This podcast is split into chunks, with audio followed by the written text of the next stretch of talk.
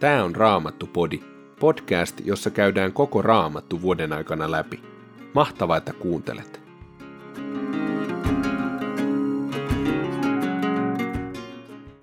Tänään luemme Esterin kirjan luvut 8-10. Sitten kolmannesta Johanneksen kirjeestä, luvusta 1, jakeet 5-15. Ja lopuksi luemme psalmista 118, jakeet 17-29. Esterin kirja, luku 8. Vielä samana päivänä kuningas Xerxes antoi kuningatar Esterille Haamanin, juutalaisten vainoojan, kaiken omaisuuden. Ja Mordokai sai astua kuninkaan eteen, sillä Ester oli kertonut, että Mordokai oli hänen sukulaisensa. Kuningas oli ottanut sinettisormuksensa Haamanilta takaisin, ja nyt hän antoi sen Mordokaille. Ester uskoi Haamanin omaisuuden Mordokain hoitoon. Sitten Ester otti asiansa uudelleen esille. Hän heittäytyi itkien kuninkaan jalkoihin, rukoillakseen häntä torjumaan uhkaavan onnettomuuden ja tekemään tyhjäksi hankkeen, jonka Agakin jälkeläinen Haaman oli suunnitellut juutalaisten tuhoksi.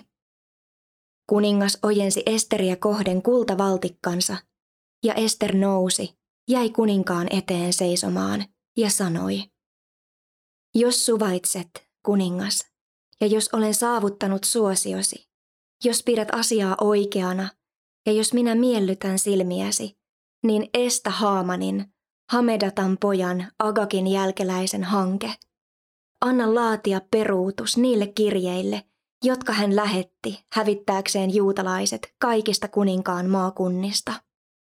Kuinka minä jaksaisin katsella kansaani kohtaavaa onnettomuutta, kuinka jaksaisin nähdä sukukuntani tuhon. Silloin kuningas Xerxes sanoi kuningatar Esterille ja juutalaiselle Mordokaille. Minä olen jo antanut Haamanin omaisuuden Esterille ja Haaman itse joutui hirsipuuhun, koska halusi tappaa juutalaiset.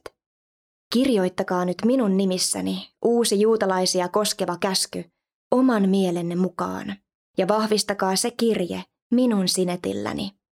Ja kuninkaan nimissä kirjoitettu ja hänen sinetillään vahvistettu käsky on peruuttamaton. Oli kolmannen kuukauden, Sivankuun 23. päivä ja kuninkaan kirjurit kutsuttiin heti paikalla kirjoittamaan Mordokain käskyn mukaisesti juutalaisille sekä satraapeille, maaherroille ja maakuntien ruhtinaille, kaikkiin 127 maakuntaan, Intiasta Nubiaan saakka, kuhunkin sen maakunnan omalla kirjoituksella ja kullekin kansalle sen omalla kielellä. Myös juutalaisille heidän omalla kirjoituksellaan ja kielellään. Mordokai kirjoitutti kirjeet kuninkaan nimissä, vahvisti ne hänen sinetillään ja antoi ne vietäviksi pikaläheteille, joilla oli ratsuina kuninkaan tallien postihevoset. Kirjeissä kuningas antoi juutalaisille luvan kokoontua kaikissa niissä kaupungeissa, joissa heitä asui, ja puolustaa henkeään.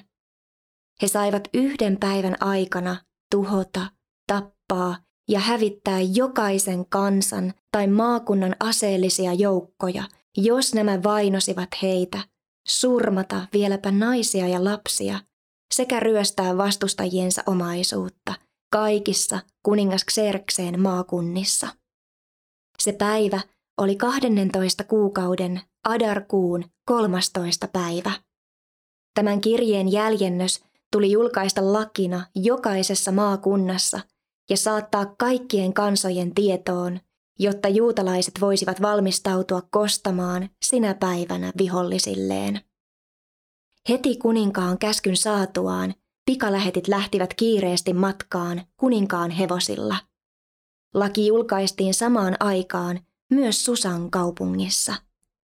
Mordokai lähti kuninkaan luota kuninkaallisessa puvussa, joka oli purppura villaa ja valkoista pellavaa, Päässään loistava kultainen otsaripa ja hartioillaan hieno, pellavainen purppuraviitta. Ja Susan kaupungissa kaikuivat ilohuudot.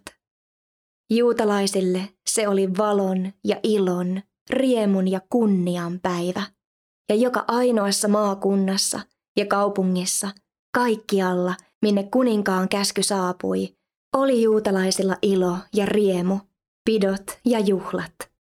Monet maan muihin kansoihin kuuluvat halusivat käydä juutalaisista, sillä nyt he tunsivat pelkoa juutalaisia kohtaan.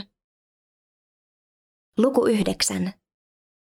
Niin tuli 12 kuukauden Adarkuun 13. päivä, se päivä, jolloin kuninkaan käsky piti toteuttaa. Mutta tuona päivänä, jona juutalaisten viholliset olivat toivoneet saavansa heidät valtaansa, kävikin juuri päinvastoin. Juutalaiset saivat valtaansa vastustajansa. Kaikissa kuningas Xerxeen maakuntien kaupungeissa, joissa juutalaisia asui, he kokoontuivat käydäkseen niiden kimppuun, jotka olivat suunnitelleet heidän tuhoamistaan, eikä kukaan asettunut heitä vastaan, sillä kaikki muut pelkäsivät heitä. Ja kaikki maakuntien ruhtinaat, satraapit, maaherrat ja virkamiehet, joita kuninkaalla oli palveluksessaan, tukivat juutalaisia, koska pelkäsivät mordokaita. Mordokai oli näet korkeassa asemassa kuninkaan hovissa, ja kaikkiin maakuntiin oli levinnyt tieto, että hänen valtansa jatkuvasti kasvoi. Näin juutalaiset surmasivat kaikki vihollisensa, tuhosivat vastustajansa perin juurin ja tekivät heille mitä halusivat. Susan kaupungissa juutalaiset surmasivat 500 miestä ja tappoivat myös Parsandatan, Dalfonin, Aspatan, Boratan, Adalian, Aridaattan sekä Barmastan, Arisain, Aridain ja Vaisatan, kaikki juutalaisten vainoajan Haamanin, Hammedatan pojan, kymmenen poikaa.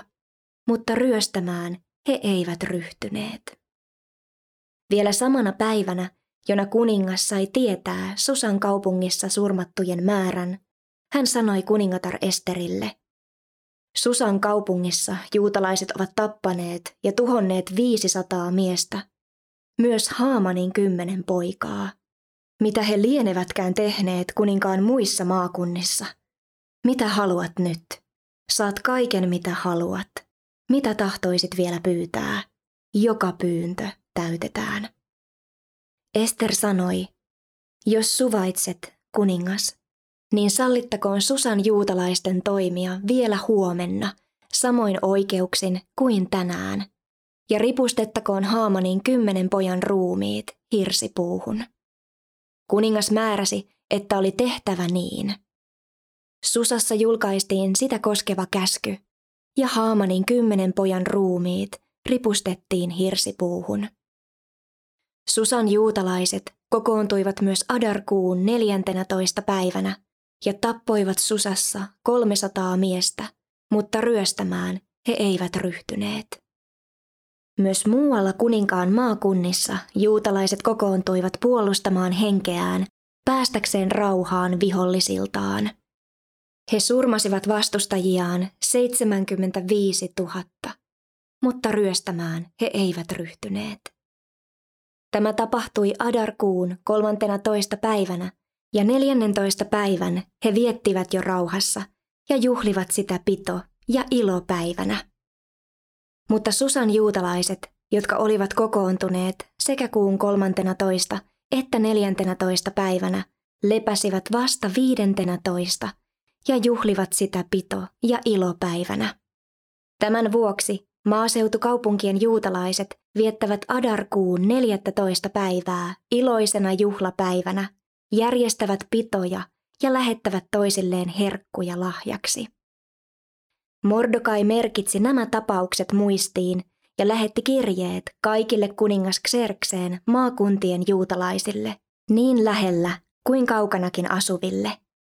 Hän määräsi heidät viettämään joka vuosi juhlana Adarkuun 14 ja 15 päivää muistoksi niistä päivistä, joina juutalaiset olivat päässeet vihollisiltaan rauhaan, ja siitä kuukaudesta, jolloin heidän pelkonsa oli vaihtunut iloksi ja heidän surunsa juhlaksi. Niinä päivinä heidän tuli pitää iloisia juhlia ja pitoja, lähettää toisilleen herkkuja ja antaa lahjoja köyhille. Näin juutalaisten keskuudessa vakiintui tapa, jota he jo olivat alkaneet noudattaa ja josta Mordokai nyt heille kirjoitti. Haaman, Hammedatan poika, Agagin jälkeläinen, juutalaisten vainooja, oli näet punonut juonen juutalaisia vastaan, hävittääkseen heidät ja heittänyt puria, eli arpaa päivästä, jona voisi kukistaa ja tuhota heidät. Mutta kuningas oli tästä kuultuaan lähettänyt uuden kirjallisen käskyn, ja niin Haamanin katala hanke juutalaisia vastaan kääntyi hänen omaksi tuhokseen, ja hänet ja hänen kymmenen poikaansa ripustettiin hirsipuuhun. Tästä syystä juutalaiset alkoivat kutsua näitä päiviä nimellä Puurim, arpaa tarkoittavan pur sanan mukaan. Kirjeen sisällön sekä kaiken näkemänsä ja kokemansa perusteella he antoivat määräyksen, joka velvoitti heitä itseään, heidän jälkeläisiään ja kaikkia heidän joukkoonsa liittyneitä viettämään vuosittain näitä kahta päivää käskykirjeen ohjeiden mukaisesti ja aina oikeaan aikaan. Nämä kaksi päivää tuli pitää mielessä sukupolvesta toiseen kaikissa perhekunnissa, ja niitä tuli viettää kaikissa maakunnissa ja kaupungeissa, niin että Purim päivien vietto säilyisi muuttumattomana juutalaisten keskuudessa ja pysyisi aina heidän jälkeläistensäkin mielessä. Kuningatar Ester, Abihailin tytär, kirjoitti kaikella arvovallallaan yhdessä juutalaisen Mordokain kanssa vielä uuden kirjeen, vahvistaakseen yleiseksi käytännöksi sen, mitä aikaisemmassa kirjeessä oli sanottu Puurim juhlasta. Mordokai lähetti kirjeen Xerxeen valtakunnan 127 maakunnan kaikille juutalaisille rauhan ja ystävyyden toivotuksin. Siinä velvoitettiin juutalaiset viettämään näitä purin päiviä juutalaisen Mordokain ja kuningatar Esterin säätämänä määrä aikana, ja niin kuin juutalaiset itsekin olivat säätäneet itselleen ja jälkeläisilleen. Lisäksi siinä oli määräyksiä juhlan aikana pidettävistä paastoista ja valittajaisista. Näin Purim juhlan viettoa koskevat määräykset vahvistettiin Esterin käskyllä – ja kirjoitettiin kirjaan. Luku 10. Kuningas Xerxes saattoi veronalaisiksi kaikki maat sekä meren rannikot ja saaret. Kaikki hänen mahtavat tekonsa ja saavutuksensa sekä kertomus siitä kunniasta ja vallasta, jonka Mordokai häneltä sai, on merkitty median ja Persian kuninkaiden historiaan. Juutalainen Mordokai oli arvossa seuraava heti kuningas Xerxeen jälkeen. Hän oli suuresti arvostettu juutalaisten keskuudessa ja lukuisien heimoveljiensä rakastama, sillä hän toimi aina kansansa parhaaksi ja pyrki kaikin tavoin huolehtimaan heimolaistensa hyvinvoinnista. Kolmas Johanneksen kirje, jakeesta viisi.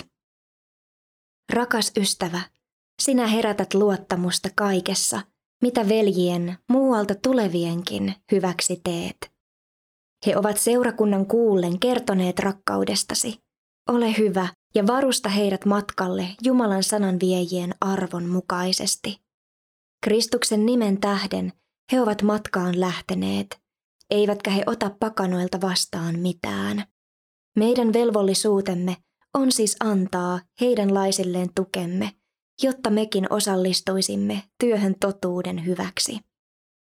Kirjoitin muutaman sanan seurakunnalle, mutta Diotrefes, joka mahtailee sen johtajana, ei pidä meitä missään arvossa. Siksipä minä sinne tultuani aionkin huomauttaa hänelle siitä, mitä hän oikein tekee, levittäessään meistä pahoja puheita.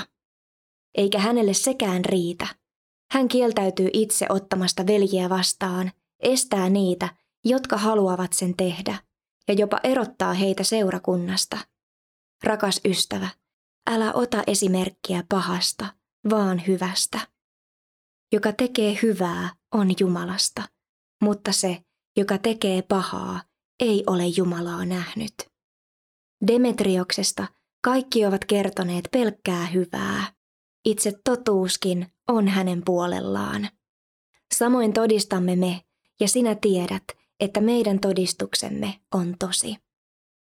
Minulla olisi sinulle paljonkin kirjoitettavaa, mutta en tahdo esittää sitä näin kynällä ja musteella. Toivon näkeväni sinut pian. Silloin voimme keskustella kasvotusten. Rauha sinulle. Ystävät lähettävät sinulle tervehdyksensä. Tervehdi ystäviä, jokaista erikseen. Psalmista 118. Minä en kuole, vaan elän ja kerron Herran teoista. Hän kyllä kuritti minua, mutta ei antanut kuoleman valtaan. Avatkaa minulle vanhurskauden portit. Niistä käyn sisään kiittämään Herraa. Tämä on Herran portti, josta vanhurskaat saavat käydä. Minä kiitän sinua siitä, että kuulit minua ja pelastit minut. Kivi, jonka rakentajat hylkäsivät, on nyt kulmakivi. Herra tämän teki. Herra teki ihmeen silmiemme edessä. Tämän päivän on Herra tehnyt. Iloitkaa ja riemuitkaa siitä. Hoosianna, Herra, anna meille apusi. Oi Herra, anna menestys. Siunattu olkoon se, joka tulee Herran nimessä.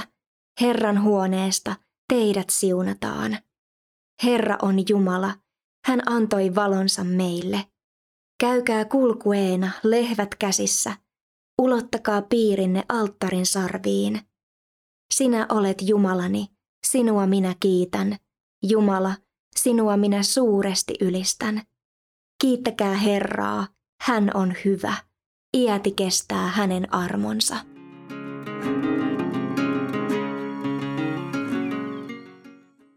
Mistä sinä etsit turvallisuutta ja turvallisuuden tunnetta? Ehkäpä ihmissuhteista, osaamisestasi, tutuista arkirutiineista, hyvinvoinnista. Nämä ovat kaikki Jumalan antamia hyviä lahjoja ja mielestäni tarkoitettu meidän vastaanotettaviksemme ja vaalittaviksemme. Mikä on sinun turvallisuutesi kulmakivi? Nojaudutko lepäämään Jeesuksen muuttumattomassa armossa, taivaan isän syvän lohdutuksen sylissä, vai etsitkö turvallisuutta ja turvallisuuden tunnetta ensisijaisesti jostain muualta? Raamattupodin sulle tarjoaa Opko ja kuunnella voit muun muassa Spotifysta, Apple Podcastsista ja yleisistä podcast-sovelluksista – niin kuin Castboxista, Pocketcastsista ja Podcast Addictista.